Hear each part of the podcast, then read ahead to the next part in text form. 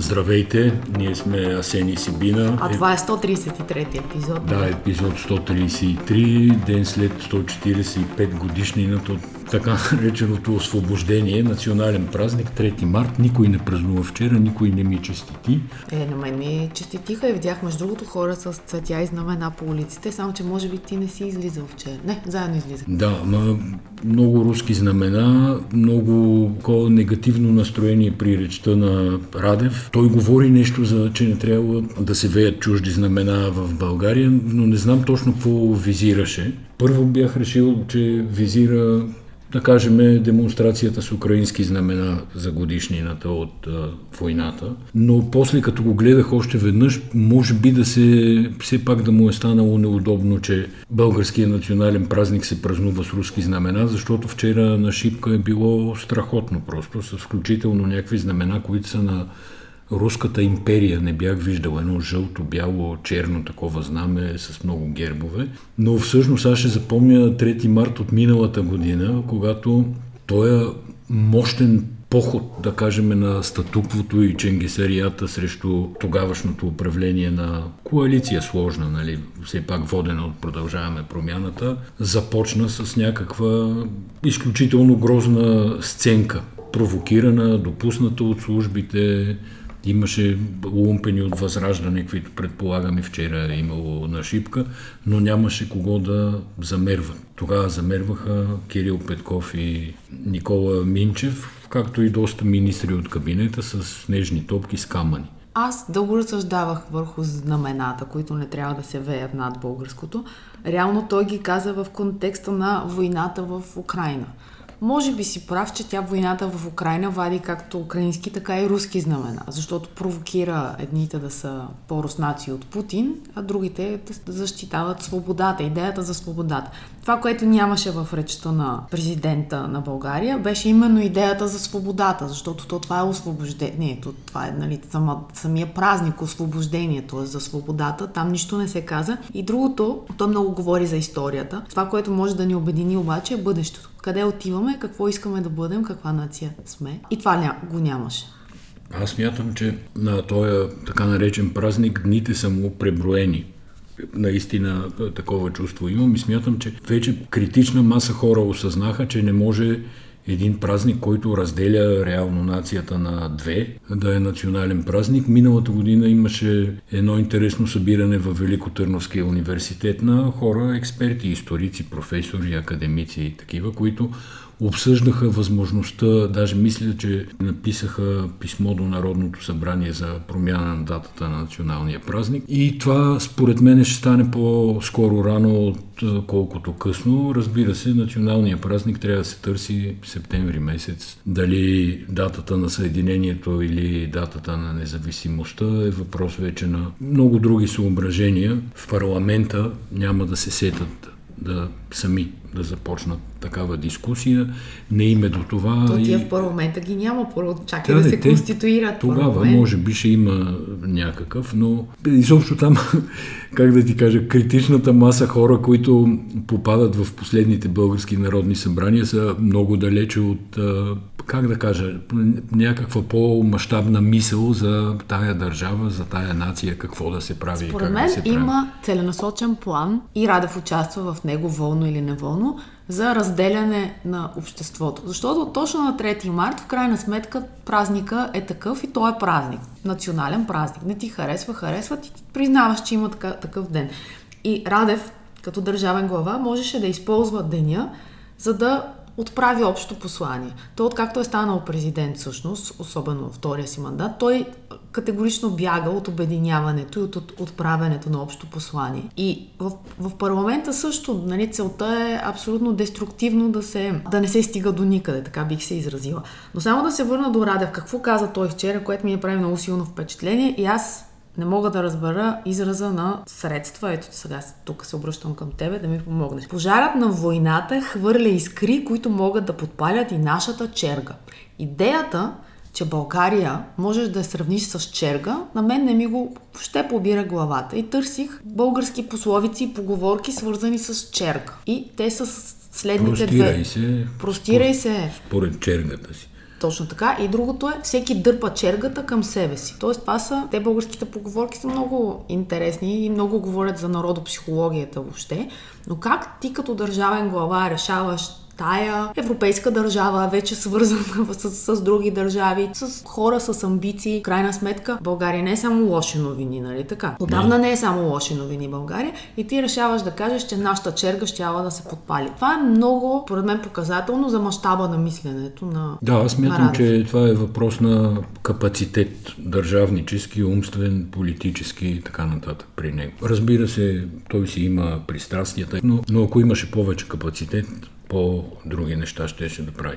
Днеска гледам, че е починал един актьор, казва се Томас Едвард Сайзмор, му е цялото име. Том Сайзмор е известен. Сега не е брат Пит, нали? Не е толкова известен. Но всъщност е един от звездната четворка или петица, които изиграха в великия филм Жега, Хи. Там се бяха събрали от отбора на лошите, разбира се, Робърт Дениро, Джон Войт, Вал Килмър. Това може би беше най-добрата от актьорска и от екшен гледна точка, разбира се, престъпна група в киното, която поне аз си спомням, така че Бог да го прости. Иначе е известен и с други филми, разбира се, но аз така ще го запомня като Слик. Това е човека, който използваше думата слик и която после послужи за да тръгне Алпачино по следите на бандата. Абе, страшни спомени. Но най- най-големите му роли всъщност, които се смятат извън твоята класация, разбира се, е спасяването на Редни Краян и Блек Холк. Военната тематика, между другото, присъства силно и на седмицата на модата в Париж. Преди малко гледах снимки от ревютата. Има колекция на Off-White, която може спокойно да си помислиш, ако отдалече ги снимат, че са хора, участващи в боевете за Бахмут, например. Същото е и колекцията на Кне. Пак по-отдалеч само трябва да ги гледаш, но това, което е обрало шоуто с нощи, са роботите на Boston Dynamics. Знам, че ти ги следиш много усилено къде е. Погледнах да видя преди малко имат ли акции. Не, те са частно дружество, не са публични, не възнамеряват да стават а, публично дружество. Те са излезли по време на шоуто на Куперни, една френска марка, и са взаимодействали с а, модела, като са били 6 кучета. Можем да им викаме кучета, нали? Да, казват се, то, това е робот, който се нарича Спот. Спот се казва да. и така бая са очудили публиката, която не е знаела дали участва нещо в баскервинското куче, например, и какво следва. И, и всички говорят за, за това днеска. Кучетата са уникални, използват се вече много в полиция, в, при военни, за различни операции, включително при търсене на хора от земетресения и така нататък, защото е една платформа кучето всъщност, на която се закачат различни аксесуари, камери, механични ръце и така нататък. Разбира се, най-голямата атракция на Boston Dynamics, не знам как да ги наречем, антропоморфните роботи. Ако отидете в акаунта на Boston Dynamics в YouTube, ще видите страхотно шоу. Ние ги публикуваме също често, винаги когато има всъщност такова такова видео, защото са, може би, едно от най- най-интересните сфери на тая индустрия, която се задава заедно с изкуствения интелект. През това време ние в България си говорим за 30% липсващ асфал и бутафорно строителство на магистрали. Не, че не го знаехме, всеки, който е минавал през а, така наречените магистрали. То се, усе... То се усеща. Усеща го, да. Да, независимо с каква кола си. А, с... Въпросът е, че министъра на регионалното развитие и благоустройството, архитект Шишков, дефилира тази седмица по медиите, показвайки ядката на асфалта и споменава конкретни конкретни участъци, в които липсват до 30% от а, асфалт. Отделно това, което на мен ми беше интересно, но някак си не доби сякаш публичността, която очаквах, е то казва, че в други държави, например в Италия, когато се пуска обществена държавна поръчка за път, изискването е той да бъде 30 см дебелина, а при нас то е 20 см. То е 20 е само за северната дъга, за магистралата са 30, обаче пак 30% от тия 30 см ги няма. Всички Конкретният повод, чисто информационно, беше, че те сега взеха проба от така наречената северна дъга или северна тангента тук на околовръстното шосе, но в месеците по-назад те са взимали проби от Тракия, от Хемус, от магистрала Марица, али отделно тук от а, граф Игнатиев улицата, което там са проблеми от друго естество да ги наречеме. Но общо взето извода е Той, А, той а, много добре го нарича. Той въвежда термина, казва това по времето на... Той не казва по времето на Борисов, но там споменава годините, преди, в които са преди строени 8-10 тия години неща, казва да? конкретно. Е царяла една строителна бутафория. И тя си е част от общата бутафория. Въпросът е защо никой до сега не си е направил труда, въпреки всичките съмнения, многото ремонти, ремонти на ремонтите. Никой не си е направил труда да пусне две сонди, тия ядки, те не се вадат много трудно. То е една машина, така пробивна, пробива, вади, мери се лесно, всичко е общо взето ясно. Както и не виждам сега активната, иначе по много други неща, прокуратура, Гешев, който държи речи, нали, той е български Робин Худ, спасява бедните от богатите и така нататък. А, изобщо не чувам под никаква форма да има реакция, да не говориме за самосезиране и така нататък. Аз се чудя и друго нещо. Той, а, а, министъра, служебният министър Шишков, каза, че специално за Северната тангента тя вече не е в а, гар, гаранционен срок.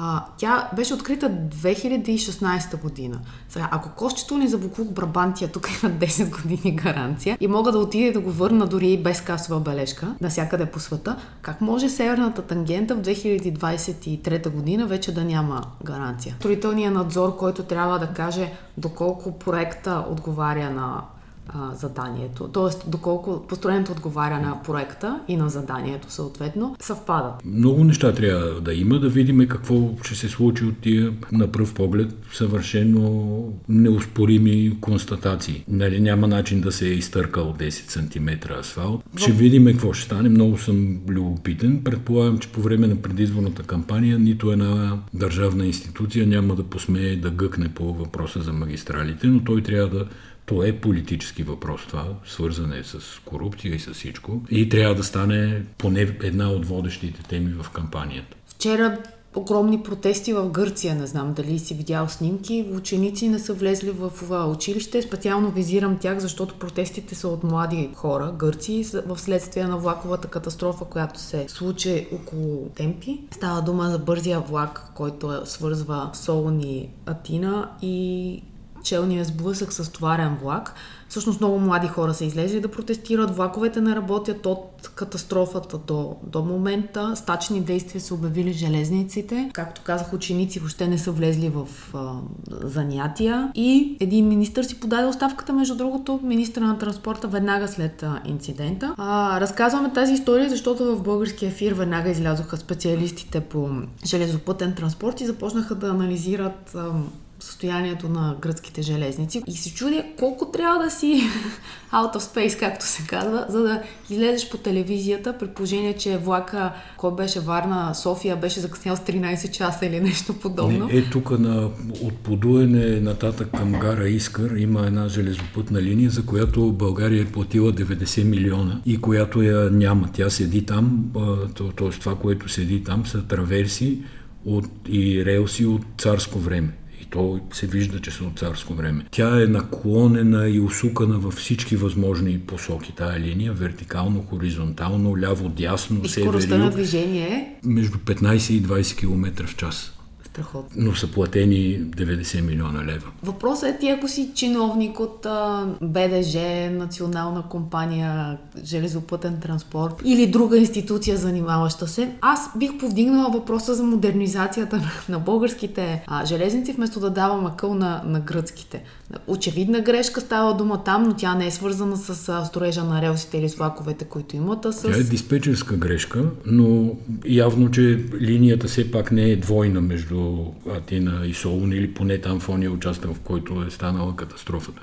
Сега, гърците не са, нали, не е Франция, не е Германия с тия влакове. Изобщо тук източна Европа доста изостава в железопътния транспорт. С тебе сравнително скоро пътувахме по западноевропейски железници и по британски даже железници пътувахме и можеш лесно да направиш сравнението. Така че тук в тази част на света на Европа, айде, не са прекрасни нещата. Проблема е, че много бавно се действа. Имаше по плана за възстановяване и устойчивост, има много средства заделени за купуване на нови мотриси. Беше започнато пред, пред, при предишното правителство нещо да се прави, включително да се обявят условия за търк и така нататък. Не съм чул от тогава една дума да се споменава за обновяване на железопътния парк. Въпреки, че проблема далеч не е само в обновяването на железопътния парк, нали, да не влизаме тук в тая голяма тема, но наистина слушахме в колата някакъв човек, който се представяше за експерт и който някак си така даваше къл на гръцките железници, което и на мене ми прозвуча странно. В същото време обаче служебният министр на транспорта Христо Алексиев,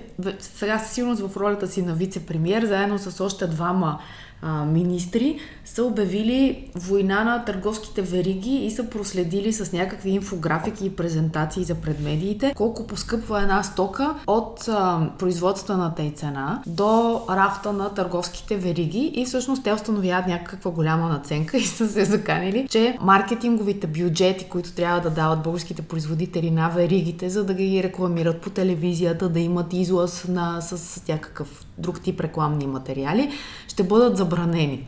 Как ще стане това нещо? Каква е властта на държавата, за да действа върху маркетинговите бюджети на частни вериги? Това за мен е страшна загадка. Ама веригите са лесна мишена някакси за популизма. Тия данни, между другото, които те са показали тогава, не, не са посочени откъде са. Тоест, не е ясен източника на тая информация. Верно ли е? Не е ли Но след верно? това пък се казали, че надути цени имало и в малките магазинчета. Защото ако приемем, че веригите са лоши, извиват ръцете, първо би трябвало тогава български производители въобще да не искат да работят с веригите и да влизат. Да, Но да кажем, те, те влизат тези, и... които имат големи обеми, могат да си позволят.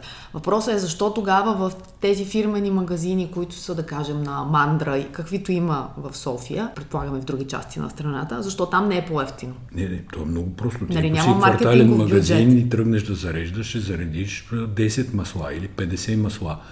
И съответно цената за 10 или за 50 масла ще е една, а ако заредиш 50 хиляди, цената ще е съвсем друга. В смисъл, такива банализми и елементаризми са. Но това са повтарящ, да. повтарящи се сюжети. От още си спомням Румен Овчаров, когато години, за 8 март, идва пак 8 март, искаше да, тогава беше министър на економиката и енергетиката, след и заедно бяха, и той искаше да ходи да регулира цените на розите за 8 март, защото били ставали много скъпи. Така че от тогава, сигурно и преди това има опити. Аз просто си спомням от цените на а, розите. Това се говорят все едни и същи врели кипели точно.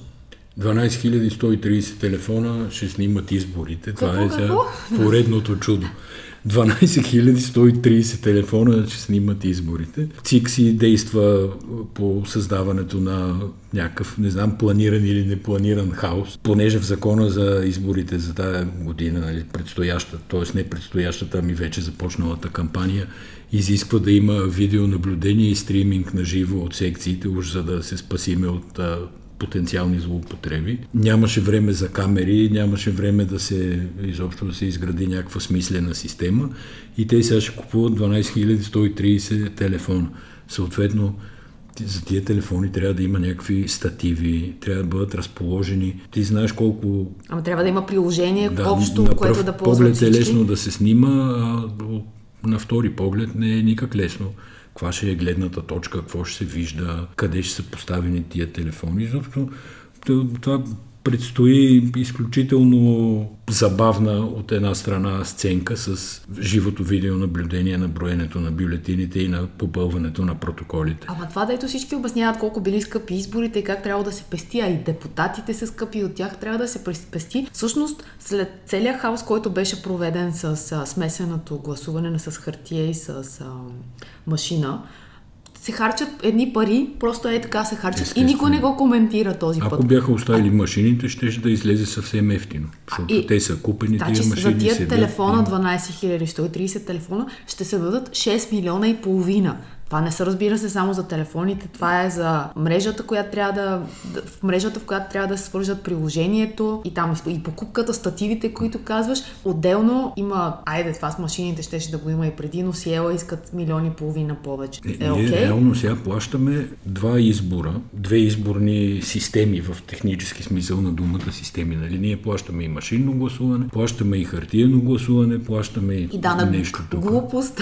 И единственото положително нещо, което отдавна трябваше да стане, е, че няма да има така наречените тъмни стаички. Няма да има тъмни стаички, да. И, и това, което се случи е, че съда отмени протокола, в който се пишеха сумарно само крайния резултат на двата вида гласуване от голямата хартия на бюлетина и от бележката, която излиза. Да, но ЦИК още не са приели, но ще приемат нов протокол. Не, те са, нали? да, те са длъжни да приемат нов да. протокол. Но това, но това е само пример как наистина трябва да бъде забранено изборния кодекс да се, да се ремонтира 6 месеца преди За избори. предстоящи избори. Нали, да, трябва да е ремонтира нещо през едни... за следващите, да, точно така, така, защото това са страшни тъпоти, които се правят една след друга. Централната избирателна комисия, тя също бива вкарвана в един режим, в който няма много какво да, какво да направи и се опитва да подреди законовите недомислици в нещо като механизъм за действие. В този смисъл не може много да им се не, можем, не могат много да се критикуват. С нощният Анаш Чобанов пусна една леко мътна снимка, такава на която се виждат разни хора и на себе си, разбира се, и него го има в една следваща снимка. Това е според мен, за да не си помисли човек, че той е получил снимката от някой. Да, да, точно, точно. Така с известен конспиративен елемент, но той е видял от един офис да излизат, дай сега да ги изброиме, Йордан Цонев от ДПС. Е, Драгомир Стойнев от, от БСП. От БСП. А, Стефан Янев. Стефан Янев, да, такъв така. леко дегизиран с една шапка. От БСП имаше още и Атанас Зафиров Томислав Дончев. Томислав Дончев го няма на снимката. Той е излязъл от входа на Народно събрание 9, където да. според Чубанов се намира офиса на Харалан Александров, когато той не нарича с името. Харалан е, казва Харалян. И Абе, всъщност някаква... имаме, има ДПС, БСП, а... ГЕРБ. ГЕРБ и възхода. Да. Тоест нещо като хартиената коалиция, но сега какво правят тия хора да се договарят нещо в деня, в който почва предизборната кампания, е много интересен въпрос. И Ема този интересен въпрос могат да си го зададат а, другите политически точно сили, така, които не са присъствали така. на срещата. Защото в крайна сметка забранено ли е да ходиш в офиси на а, социални не, не е. Може и случайно да са се видяли пред капанина, да, да, са, пред да, всички да са вечеряли да, там, да, да са казали дайте да си поговорим малко. Нали, сега, Чубанов си е леко конспиратор, естествено, винаги с едно на ум, но в случая няма... То е пуснал документ да, човека, няма особена, такова, няма особен терен за разсъждение и за съмнение, така че ще е интересно този въпрос дали ще се сети някоя политическа сила да го постави, но той говори по някакъв начин за това, не знам, как се групират силите. Интересно е, че БСП са с двама представители. Тоест, от едната страна имаш крилото на Станишев, от другата страна имаш Корнелия. крилото на Корнелия Точно Нимова. Така. Тоест, там също Стефан Янев, ако се разгледат листите, там влизат и някакви бивши кадри а, на БСП, особено в Пловдив е интересно. Така че има, има, има материал. Има, но нещо не... се, не се чувстват комфортно тия хора, защото... Кои хора? Еми, да ги наречеме някаква условна коалиция, тия, които изброи ДПС, БСП, ГЕРБ, Възхода, защото това е, може би, някакъв образ на статуквото. Сега те са притиснати. Имаш от една страна Магницки, който, да кажем, успяха, успя да се потопи като тема. Не е много жив в момента, въпреки че в предизборната кампания няма начин да не излиза. От друга страна имаш тия истории с магистралите. Сега, тук за магистралите, ако сме така журналисти като хората, трябва да си спомниме и чувалите. Тоест, тия 30% от магистралите отидоха в чувалите. Нали, миналата година Бойко Рашков, който е абсолютно враг номер едно на тутраканската селищна система, а, още по, заради това, че положи доста усилия да няма манипулации на предишните избори, и, и го хейтат всички заради това. Нали, Бойко не го обича, защото го арестува, ДПС не го обичат, защото правеше някакви неща там относно изборните манипулации. И Но това, той разкри аз разбирам, тогава... че Бойко не, разби... не, да. не обича Бойко Рашков. Така е. Искам е. да кажа, аз на мястото на Бойко Борисов Но тогава, и на партията тогава излязаха едни 50 и няколко милиона, които бяха изтеглени в чувал. Така Чували, е. сакове и така нататък. И сега хоп, виждаме тия 30%. Но също така и ареста на Бойко Борисов беше обявен за незаконен на Севделина Арнолдова. Отделно там беше арестуван и Влади, Влади Горанов, който излезе в закона Магницки. Тоест, Има някои линии, които са се оказали трудни за доказване или може би не такива, каквито ги е видял Бойко Рашков. Има обаче и други, по които очевидно е трябвало да бъде работено в случая с... Само правя връзката между Магницки и Горанов. И винаги ми изплува оная сцена на кой, кой гранично пропускателен пункт беше, когато трябваше да се оказа, че джипа му е краден и беше дори не беше слязала, беше да, направил беше, обратен завой Точно така и го бяха газ, пуснали беше... да си тръгне и после ония столарски с едно БМВ го беше прекарал през границата сръбската. Е някаква... Интересна история. Интересна, такава не характерна за политическо лице. Нали? Ти представяш ли си Арене Макрона, ма който там му е финансовия министр, примерно, да тръгне с краден джип да пресича граница. Между другото имаше доста интересни, а, да. смешни мемета. Предишния път, когато Влади Горанов излезе в списка Магницки и мемето беше не го познаваме този, лицето не го познаваме. А сега, когато излезе, че 30% от а, трасета на магистралите от асфалта липсват, имаше, не ги знаеме тия магистрали, не ги познаваме. 500 хиляди километра бяха. Кой беше 500? А, Бойко Борисов беше казал, че е построил 500 хиляди километра. Да, имаше една. Едно малко преувеличение. Няколко пъти разстоянието до Луната. Какво да кажем? Да кажем ли за сериалите? Има в Булевард България материал сериалите, които ще гледаме през март. На мен ми беше доста интересно. Най-вече сериал номер едно The Mandalorian, т.е. Мандалореца, което сега не е, разбира се, върха на сериалите, но всички фенове на Междузвездни войни, това си е култово парче, трябва така, какво беше, must watch, нали, трябва да се гледа и ще се гледа. Той 1 март гледам, че пише тук, т.е. вече трябва да е излязъл. Succession и Пери Мейсън по HBO Max, онова Мандалориан е Disney+. Как ще се оправиме с тия множество абонементи, не ми е ясно. Тет Ласо, което беше това беше Apple-ска продукция, Apple-ска беше доста продукция. симпатична и неангажираща да. между другото. Е, сега излиза сезон 3 на 15 март. Тук пропускам един, два, три, които не са ми известни. И до това, на който искам да обърна внимание, Дейзи Джонс е The Six че излезе по Амазон Prime на 3 март, т.е. днеска. Днеска То... не е 3 март, но нищо. Така ли? Да. А, днеска е 4 март. Добре, де. Отметнахме го трети. В нали първата част на подкаста. за 3 март. Добре, излязъл е значи вчера. Той е един сериал за някаква рок звезда. Интересното е, че вътре участва една много добра и симпатична актриса, която се нарича Райли Кейу. И тя е Райли всъщност е внучка към Елвис Пресли, тъй като е дъщеря на Лиза Мари Пресли. Добре, ние започнахме да гледаме нещо от миналия месец. Това е сериала с Вансан Касел Лиазон. Как се чете това на френски, Васен? Лиазон? Лиазон? Да. Добре. Свръзка. Свръзка, да. Ма, да теб не ти хареса, на мен ми хареса. Всъщност става дума, че Вансан Касел играе едно... Той е наемник. Да, щях да кажа Ченге, но той всъщност е човек, който прави специални операции, без пряко да е назначен от, от службите, служба, а службите да. го ползват за, за за конкретни цели. И става дума за това, че трябва да бъдат извадени от, от Сирия, трябва да из, бъдат извадени двама хакери, които сирийците ги търсят, те минават а, през а, Турция Абе... и вместо да се озоват във Франция, където трябваше с помощта на Бенсан Касел да бъдат, те се озовават в Лондон. До тук сме стигнали, защото Apple TV също пуска по по едно на, на час по, лъжичка, по едно да. на седмица.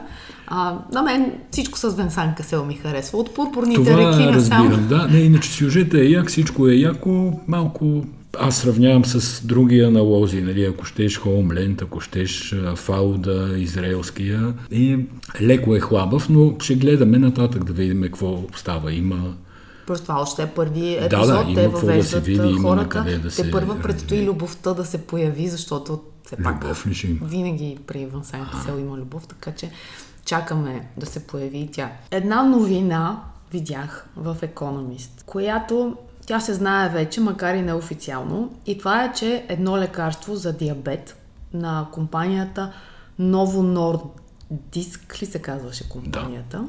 Да, значи едно лекарство на, за диабет на компанията Novo Nordics, което се казва Оземпик. Това е търговското наименование, а самото активно вещество е семаглутид.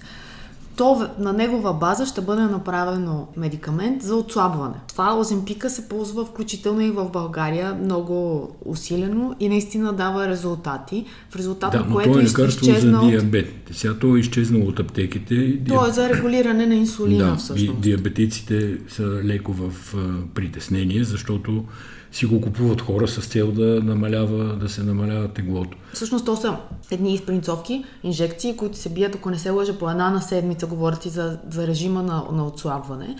Но това е огромен пробив, защото до сега то се ползваше някак от някакви богати среди, в течаха дори мисля, че Мъск беше замесен в рекламирането му, в TikTok има супер много видеа как работи и беше някак си е, елитарно. И сега изведнъж, то е малко скъпо между другото, значи един план на лечение дори в България ти изисква някакви средни, средни доходи да имаш, за да си го позволиш. Идеята е, че когато Ново Нордиск го направят вече масово лекарство за отслабване, първо цената му ще се понижи и става достъпно. И второ, това вече би било от полза за огромен брой хора с наднормено тегло, които не могат да си свалят килограмите с диета, спорт. Аз съм чела много материали, имаше по темата за неговото действие още преди въобще да бъде, а, да, се, да се стигне нали, до официалното признаване. И аз така се се питам каже, го за, препоръчваха. Аз се питам за странични ефекти. Ми, Тъй като все пак болестта, за чието лечение се ползва там или за Ма то, се, поддържане. то е само за регулиране на, на инсулина и, и всъщност много хора са го пили години наред. Тоест всичко, то, Въпросът лекари е, са ти ако нямаш нужда от регулиране на инсулина, дали има смисъл да си регулираш инсулина? А доколкото разбирам, всички твои въпроси вече са си получили отговорите, за да 100% съм стигнат сигурен. до, Въпросът до беше ти дали ги знаеш случайно, за да уведомиме и нашите... А и малко се говори всъщност от страничните ефекти от наднорменото тегло, защото там имаш натоварване на сърцето, натоварване на ставите. Според мен те винаги се, трябва да, да бъдат гледани в съвкупност нещата. И очевидно това се и прави. Нещо още, което се случи от седмиците, което ми се струва важно, това трябваше да се гласува на 7 марта, ако не се лъжа, страните от а, Европейски съюз трябваше да гласуват дали са съгласни 2035 година да бъде последната година, в която може да се продават автомобили, които а, са с конвенционално гориво, дизел, бензин и имат вредни емисии, или трябва да започне да, да стане електрическия преход. А, отложи се това гласуване, което трябваше да бъде тази предстояща седмица. А, естествено, държавите, които са против са Италия, Германия, това са производителите на автомобили. Ферари, БМВ, Полша Порше, и България също има позиция, тя е въздържала се от това нещо. Радан Кънев си има позиция, гласувал е против. Тоест той е гласувал с Германия и с Да, Полша да. и, и Италия. Интересна, е- интересна е темата, още повече Еми, Европейския не е- парламент да, вече Не е пътя на, прие. на забраните.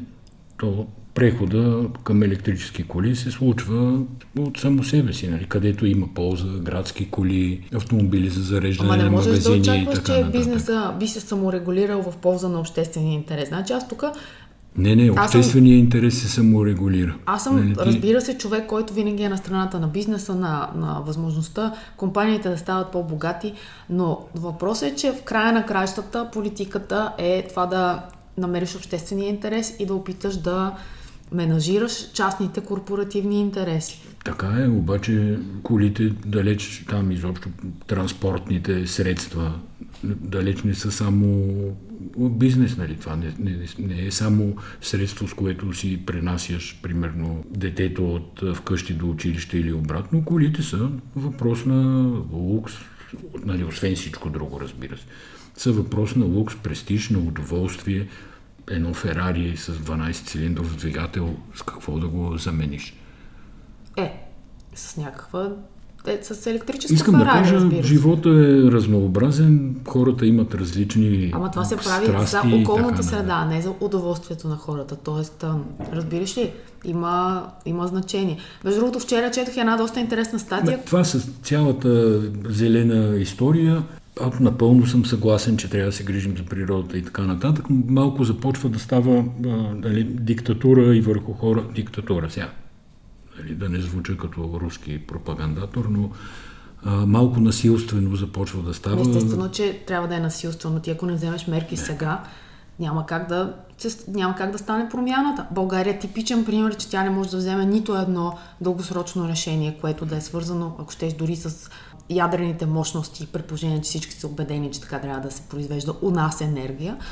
А какво да, става за целия свят? Дава Но... повод на антиевропейски настроените пропагандатори да викат сега нали, взеха ни кривите краставици, сега ще ни вземат и колите. Не... така, но това е което исках да ти кажа относно замърсяването, че вчера четох доста интересна статия, свързана с модната индустрия, която тя е огромен замърсител, постоянно се произвеждат дрехи. И всъщност това, което исках да споделя е, че 1% само от върнатите дрехи влизат в Повторна употреба. Не в повторна употреба, влизат в като нови дрехи, т.е. техните а, материали се използват за изграждането на нови дрехи. 1%. Защото ти имаш много маркетингови кампании, рекламни кампании, в които модни марки ти казват, върни си тук старите дрехи, ние ще ги използваме, ще ги рециклираме. И всъщност, за да стане истинско рециклиране на, на дрехите, когато те се предадат, някой трябва. И това се прави, доколкото разбирам, ръчно. Трябва да ги сортира, да им махне ципове, копчета, метални, да, ако имат някакви пришити неща. И, и то цялото, цялото това рециклиране, така да се каже, на, на този тип а, неща. Предстои да стане бизнес, да се инвестира в а, механичното разпределяне, в смисъл да, да не участват хората, сепарирането, след това преработката, за да може някакъв по-голям процент от тези дрехи да бъде обратно вкаран в производството. За момента всичко отива в държави като Кения, където те казват, че това е прикрит пластмасов буклук. 30% от дрехите са чиста пластмаса. Все едно им пращаш на, на кинийците пластмасови бутилки от минерална вода. Да, виж веригите там за по-кост мода, всичко живо е пластмаса. Ама за това, това го сложих в контекста на колите, колите, че реално също имаш една индустрия, в която трябва да бъдат взети мерки. Това е модната, огромна, огромна индустрия. Добре, много ти благодаря, че беше интересен събеседник в този подкаст. Свърши. Все някога трябва да свърши. Добре. И аз ти благодаря и благодаря на всички, които ни слушаха и до следващата седмица.